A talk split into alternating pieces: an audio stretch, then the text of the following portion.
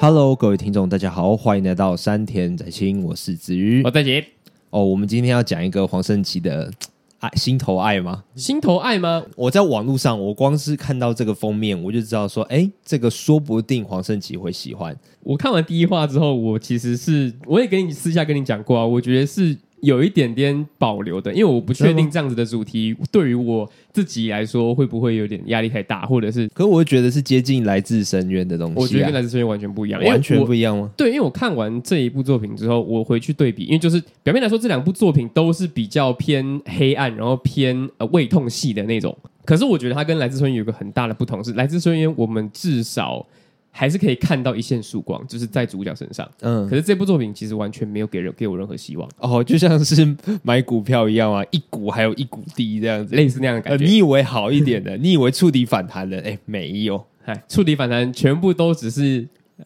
自己的痴心妄想而已对啊、，都是死猫跳。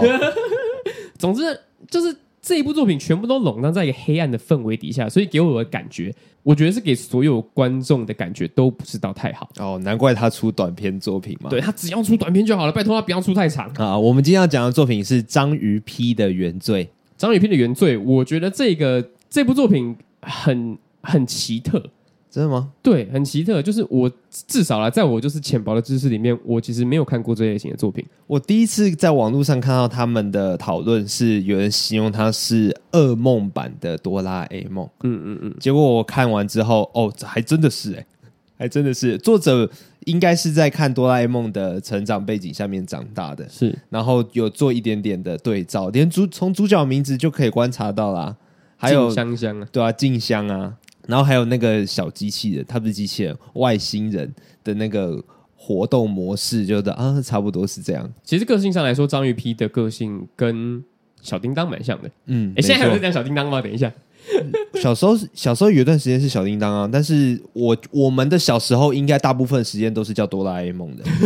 对吧？对吧？因为我听小叮当其实算是听得蛮习惯的。嗯然后我前阵子去上配音课的时候，他们老师们全部都讲小叮当，嗯然后可是他们还自嘲说，就是小叮当已经是上个时代的东西了，嗯就是跟现在的神奇宝贝、跟宝可梦，还有咸蛋超人跟奥特曼一样。没有神奇宝贝就是神奇宝贝，我到现在都不会叫宝可 梦。哎，那他们的心态就跟你一样我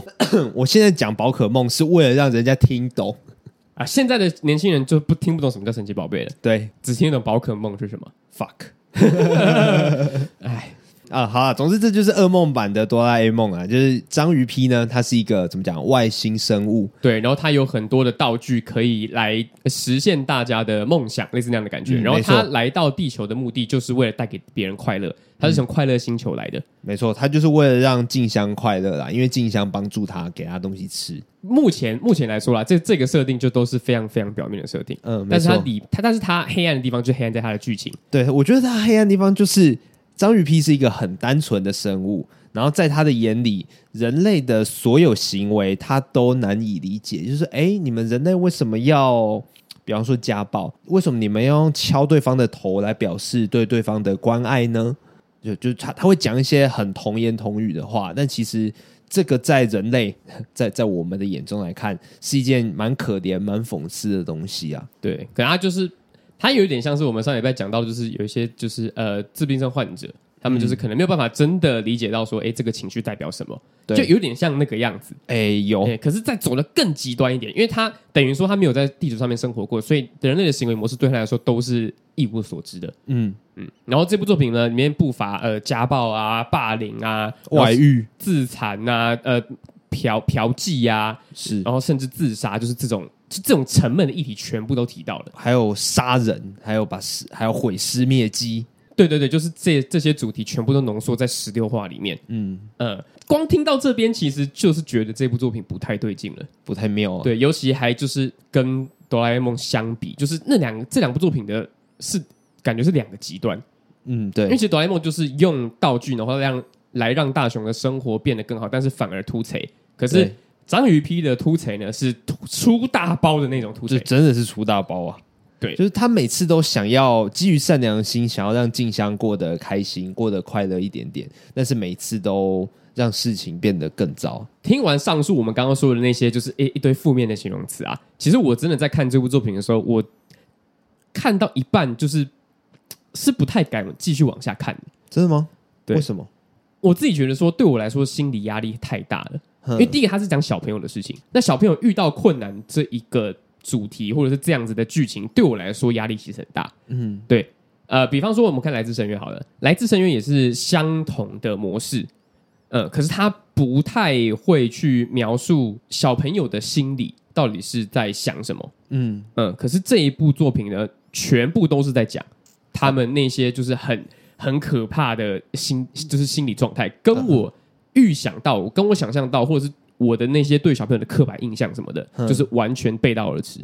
哦，我懂了，就是你看到的角色的内心会让你觉得压力很大，就是哎、为什么他们在承受这些事情吗？对，或者是再讲更简单一点，他们为什么不快乐？嗯，对这件事情我很难理解，因为我看到的小朋友跟我想象中我希望的小朋友们都是快乐的，嗯，可是这一部作品里面全部的小朋友他们的快乐其实都来自于负面的东西。他们不是真正的快乐啊，对，虽然这件事情看起来好像很真实，因为其实里面提到的，比方说呃，跟自己的兄弟姐妹比较啊，然后呃，爸妈吵架的时候自己的立场啊，这些东西全部都会呃在现实世界中映照。这些东西其实全部都是大家都有可能会遇到的事情，可是他作者把这件事情讲得很细很细，就是细腻到一个。你真的要讲你你真的要讲的这么这么完全吗？嗯就是会替他捏捏一把冷汗。然后这些东西全部呈现在作品里面的时候，就是每每看完一话，我都会要休息一下。你要休息一下。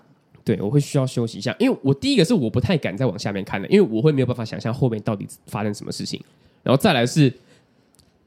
与其说要咀嚼它的剧情，不如说是要好好的消化一下自己。哦，你要沉淀一下你的情绪。对，就是很痛苦，你知道吗？嗯，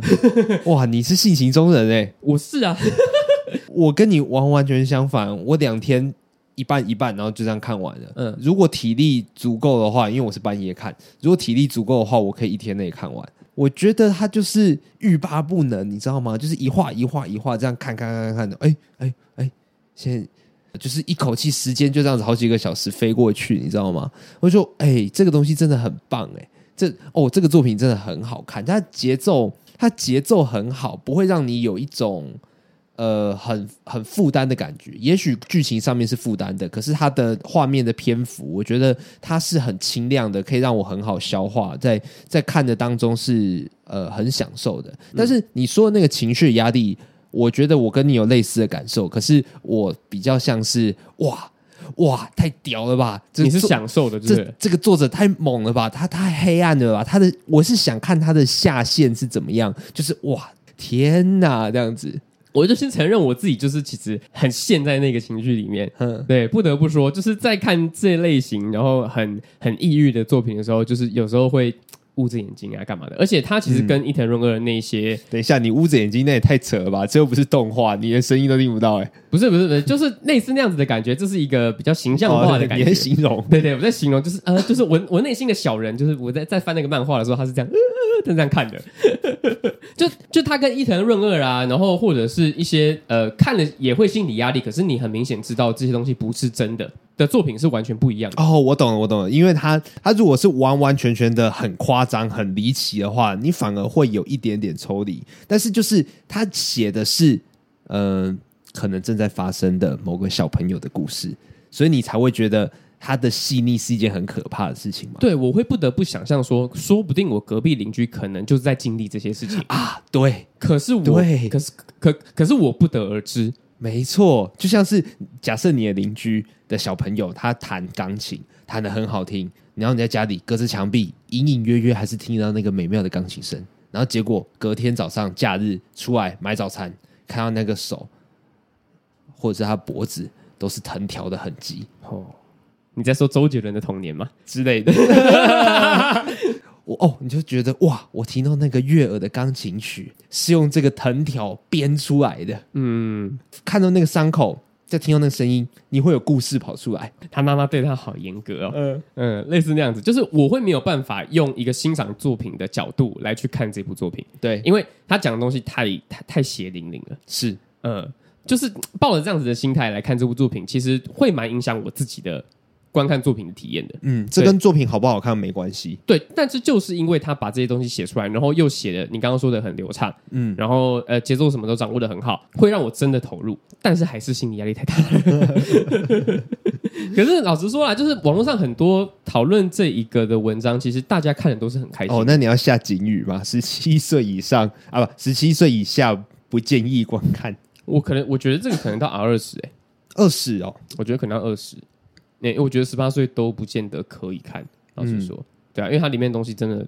真的是出社会之后你还不见得可以承受的东西。嗯，对啊，尤其是关于小孩子的，我真的我我自己啦，我自己这边就是对于走小孩心子，啊，就对于小孩子的这一个议题，我的门槛是拉蛮高的。嗯，就是如果你真的要对小朋友做什么事情的话，那 OK，、哦给让我看看你的底线在哪里。哦，难怪很多电影都不能杀小孩。对啊，然后有一些游戏啊什么的也不能出现呃小孩受伤或者是小孩死掉这些镜头。是，对啊，因为这这个东西其实大就是有些人可能很敏感，不过我看完的时候有一个感想是，它只能是漫画、哎，为什么？我觉得它做成动画就不会那么的效果没那么的好，嗯，而且我想到的是漫画是黑白啊，然后动画又是有彩色，因为它里面其实画面上面有一些细节，我觉得做的蛮不错的。像比方说静香她去东京找她爸爸嘛，然后她的眼中是一个很富丽堂皇、很现代化、很高级的一个高楼大厦、一个公寓，然后进去遇到他爸，然后跟他爸相认，然后讲话讲讲讲，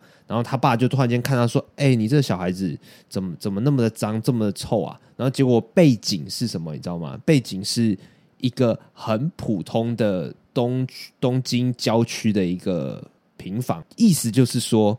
在静香眼中的自己，静香眼中的世界，或者是说旁人、他人眼中的世界眼中的静香其实是不一样的，有有可能啊，有可能啊，静香她是一个有幻想症的孩子，要不然就是每个人眼中的世界，每个人眼中的他人都是不一样的，只是作者把这件事情夸大化。嗯，我我我是想到这两条路线，但是我觉得后者的几率高一点点，我没有看到那么多的细节啊。因为你沉浸在情绪里面啊。对啊，那个东西我无法自拔、啊，我觉得赶快赶快赶快看完，知道故事在演什么就好了。哦， 我是在那边看的特别明显的、啊，就是说，哎、酷哦，这样子。我不知道这些算不算啊，可是只要在只要是章鱼 P 的镜头都会特别的可爱，嗯，对然后在一些现实的镜头啊，就真的是非常的写实。对啊，对，有一些就是章鱼 P 可能在呃讲话的时候啊，或者是在开心的时候啊，它就会冒出一些星星啊，或者是一些嘖感觉不太存在的东西，是一直彩虹啊什么的。嗯可是真的拉回现实的话，那就真的变得很阴森恐怖，啊，就是对这样子的镜头切换，我觉得做做的效果就是特别的怎么讲恶心吗？对啊，他画风是有一点点在调整的，对而且那个调整是很细微的，不不是那种风格巨变这样子。而且老实说，它的剧情我在看的时候，我真的找不到解决的方法、欸。什么意思？我的意思是说，如果我是身为里面的角色的话，我到底要怎么去处理它里面遇到的事情？就是我其实是一直在反复思考这件事情，然后就会就让我陷入到那个情绪里面。嗯对啊，我就想说，如果我是静香香，或者是如果我是他那个那个霸凌他的那个同学的话，我到底要怎么处理我自己，跟处理我身旁的人？就是这件事情对我来说很困难。嗯，嗯，我会没有一个方向，我会没有一个明灯在那边。我先不说小孩好了，如果我是他身旁，比如说我，比方说我是他的老师，嗯然后他来找我诉苦的话，我到底该怎么解决这件事情？嗯，对。然后我得到的结论就是这件事情是不能被解决的，因为这个东西不是任何人的错，对，对，这个就只是一个现象，它就是发生了。嗯那大家就是会有这样子的想法，也不能怪他，嗯，就是不能说这是合理的事情，可是也不能说你这样想是错的，因为哦这样的就只是呃只能是二次伤害。我自己的想法是解铃还须系铃人啊，就是你们家庭的问题，就是要靠你们自己家庭自己。这样这样这样讲，有就就就有点太过幼稚。但是我是，但是就真的是这样，就是你们一家人，你们一家子剩下的那两个人被抛弃、被留下的人，要想办法自己团结。但是坏的地方就是作品里面每个人都是自私的，每个人都只想到他自己。小孩是这样子，大人更是这样子。在这方面，大人更加幼稚，大人也只照顾自己，不管是抛弃的跟被抛弃的，我都觉得里面的大人真的是烂中之烂啊。对啊，呃，他们夫妻关系顾不好就算了，但是在夫妻关系呃结束了之后，还是只想要自己，还是只想顾自己的情绪。那我就觉得这是一个很不好的事情啊，因为你忽略了整个家庭嘛，你忽略了这个家庭除了你的老公之外，还有另外一个人，就是你的小孩。就像今日只是去那个盛野的那段时间一样，只是章鱼皮里面的每个爸爸妈妈，他们都持续了很长很长一段时间。真的，我真的想了很久。然后这件事情也可能啊，我现在想起来，可能就是我在看这部作品的时候的那一个负面情绪的来源，嗯因为我自己会觉得自己很没有用。就是我碰到这件事情，我会不知道该怎么解决，我竟嗯然没有一个方法可以去让这件事情变得圆满。对，而且问题是这个问题实在是太写实了，像《Spy Family》里面的问题，我们也没办法解决，可是我们不会觉得是我们的问题。应该说，我觉得作作者创造出章鱼 P 这一个角色，其实就是在告诉我们说这件事情是没有办法解决的。嗯，因为他就是一个这么万能的人，然后他的出发点也全部都是好的。对，对他就是一个非常纯粹，然后非常善良，然后又无知的一个人。对他就是往凡事都只往好的方面想，但是凡事都只往好的方面想，这件事情真的是好的吗？就是里面讲的所有的议题都是，其实主要的都是跟父母有关系，所以我觉得他们其实他他其实要讲的应该是，应该说问题的根源是爸妈，但但是但是创造问题的人是小孩，哎，对，创造一连串事件的，就比如说是什么什么家庭失和啦，或者是就是呃爸妈对自己的小孩期待过大这件事情，嗯，对啊，全部就都会影响小朋友。然后我其实，在看这一部作品前面的时候，我就在想说，这样子的剧情到底要怎么收尾？其实，其实我觉，其实这对我来讲是最紧张的一件事情。对，我觉得看结局这件事情，就揭示了作者的想法，作者的结论啊。结局的那一整话，我完全不知道会发生什么事情，感觉就像是喜剧开场的最后一集一样。喜剧开场的倒数第二集，把我认知到、我预测、我猜的、没猜到的东西，全部都演出来了。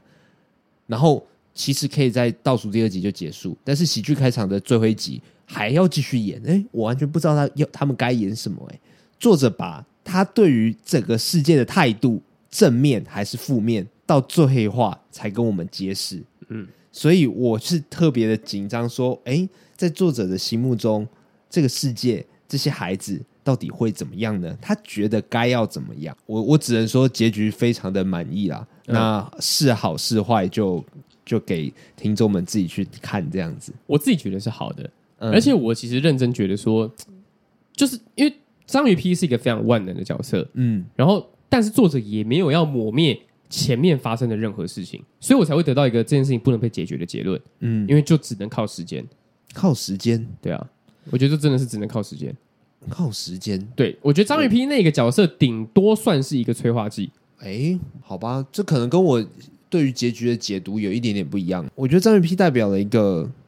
正向的极端，就像你刚才讲的，就是凡事都往乐观的方面去去想。那这件事情到底是对还是错？我觉得应该是打一个问号。可是结局的话，代表作者心中梦想的那一块，这跟这这跟现实怎么样，我觉得稍微无关呐、是作者希望是怎么样。他把这个希望寄托在张雨 P 身上，然后张雨 P 用他的，然后再看一下张雨 P 的力量能不能呃延伸到那三位主角的身上。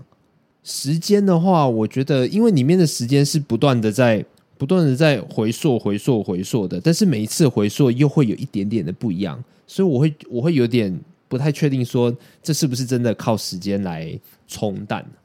我的意思比较像是说，就是张雨霏可能算是促使他们长大的一个关键。嗯，嗯，但是你要怎么选择的话，那是你自己的选择。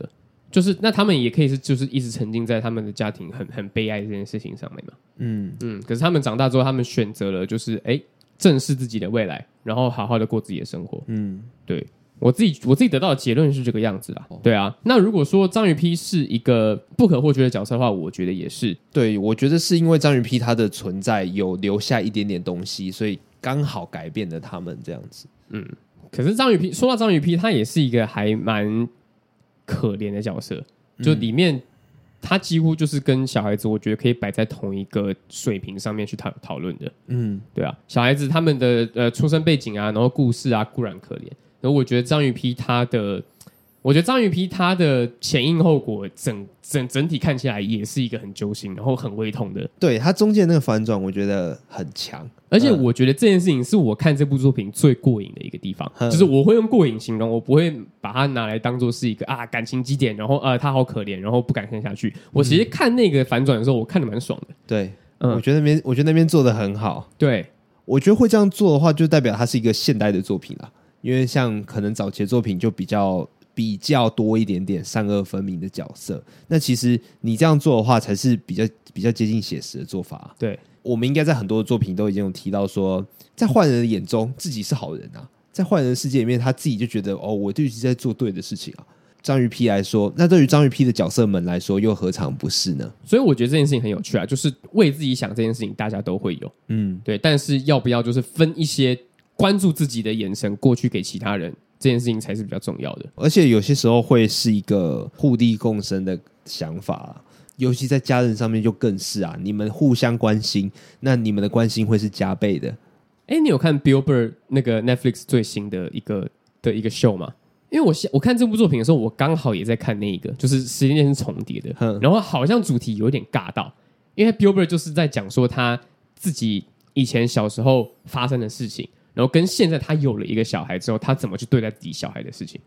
反正总之呢，就是 Netflix 上面最新的他的这个脱口秀的秀，他就是在讲他怎么样去面对他小孩。他讲到一段，我觉得表演的超好的，这可能是他油然而生的情绪，可是也讲的很好。他在家里面，然后本来已经要打算过一个非常美好的二十分钟，然后结果他的同事打过打过来说：“你你你不记得你有个会要开吗？五五分钟五分钟前就开始哦。”然后他就在厨房里面大吼大叫，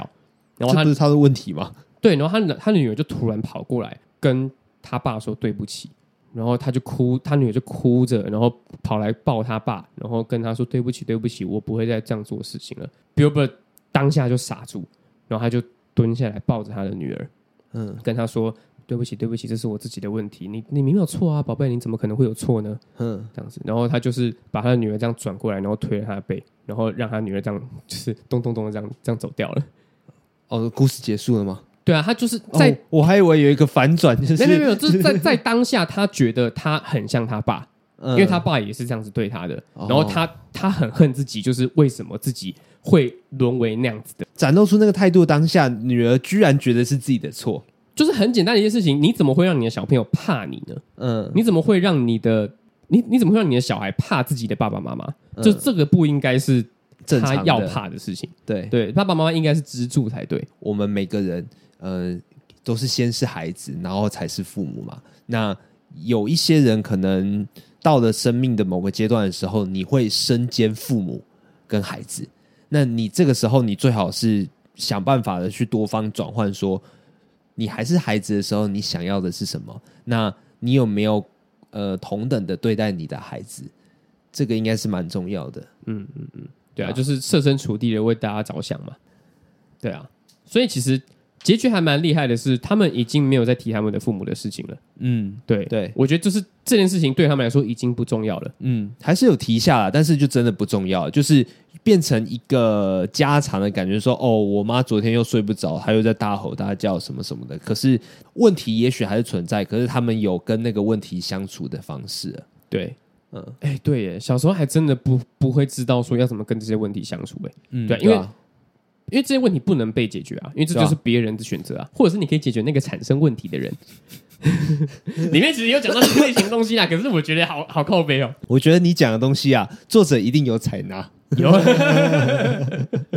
真的是还蛮推荐听众去看看看的。对，而且一定要看完，你不要看到一半就觉得干这个世界很烂，对，那那那那就真的是一个不太健康的观看方式啊。对对对对，没错，你就只看得到这一部作品想要讲的皮毛而已。对，没错对，，因为事情都还在发生啊，它还没有一个结尾。但是我们嗯刚刚前面已经跟你讲，它的结尾收的很漂亮，对，他说的很漂亮。对，所以务必把它看完。它不一定是好结局，但是作者他故事处理的很好。对，其实是有出口的。嗯，对啊，如果就是接受度比较大的话呢，这部作品其实会看的蛮爽的。因为我自己如果想象我是一个很喜欢这些剧情的人的话，你把痛苦当成一种爽啦，那个东西，那个痛苦是你借由观看这个作品制造出来的。如果你看到越痛苦的东西你越爽的话，那这一部作品你会爽翻天。是 N 属性吗？而 N 属性那样子的 感觉。好，对，OK，我在看完这一部作品，就包含结局，就是整篇全部看完之后，嗯我就得到一个结论了、啊其实不要生小孩嘛。呃 怎么会？嗯没有没有没有没有，我自己还是很喜欢小孩的。嗯对我自己觉得说，就是比方说啦，如果你身为里面其中一个角色，然后你去，然后如果有人指责你说你为什么要做这件事情的话，其实你不能把你家里的事情拿出来当成借口，你不能说因为家里发生什么事情，所以我才做这些事情的。我们不是看到很多一些纪录片或者是在讲呃霸凌的电影啊，他们其实长大成人之后都会说自己忘记了。嗯，嗯，其实忘记了也是个借口，因为有可能你会记得，只是你因为羞愧，所以你不敢说你记得。你的潜意识让他忘记了，或者是说你根本就记得，但是你说谎。对，就是我觉得说谎的是占蛮大多数的。嗯对啊，因为那种那种事情怎么可能会怎么可能会忘记？嗯如果你真的对于别人做出了不好的事情的话，那就真的是没有任何借口。即便你现在真的心情不好，然后你把它当成发泄的东西，那这个东西也不是你的借口。就你不能说啊，因为我心情不好，所以我就对你怎么样怎么样。但是我觉得张雨霏的《原罪》这个作品里面呢，大家都有大家的理由，嗯嗯，但是大家都很自私，都只想照顾自己的理由，帮自己的理由找出口。对，所以这个就会变成借口。我觉得嗯就是理由，理由跟借口是一个很明显的差距的。嗯嗯，就是就是影响到你心情的是理由，可是你做出了这件事情，然后你拿前面发生的事情来说，哎，我做这件事情其实是因为我前面发生什么事情，那这个是借口。借口。对，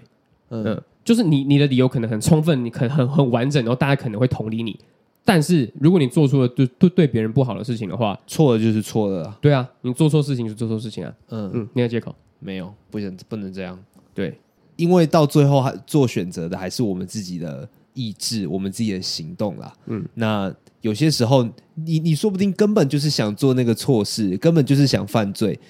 就是你先做，然后后面的什么理由、借口、什么小的，都是后面再加上去的。你都只是单纯的想做而已，对，对吧？你就只是单纯想照顾自己的情绪，嗯，就不就这件事情就不应该发生在任何一个年龄的人身上了。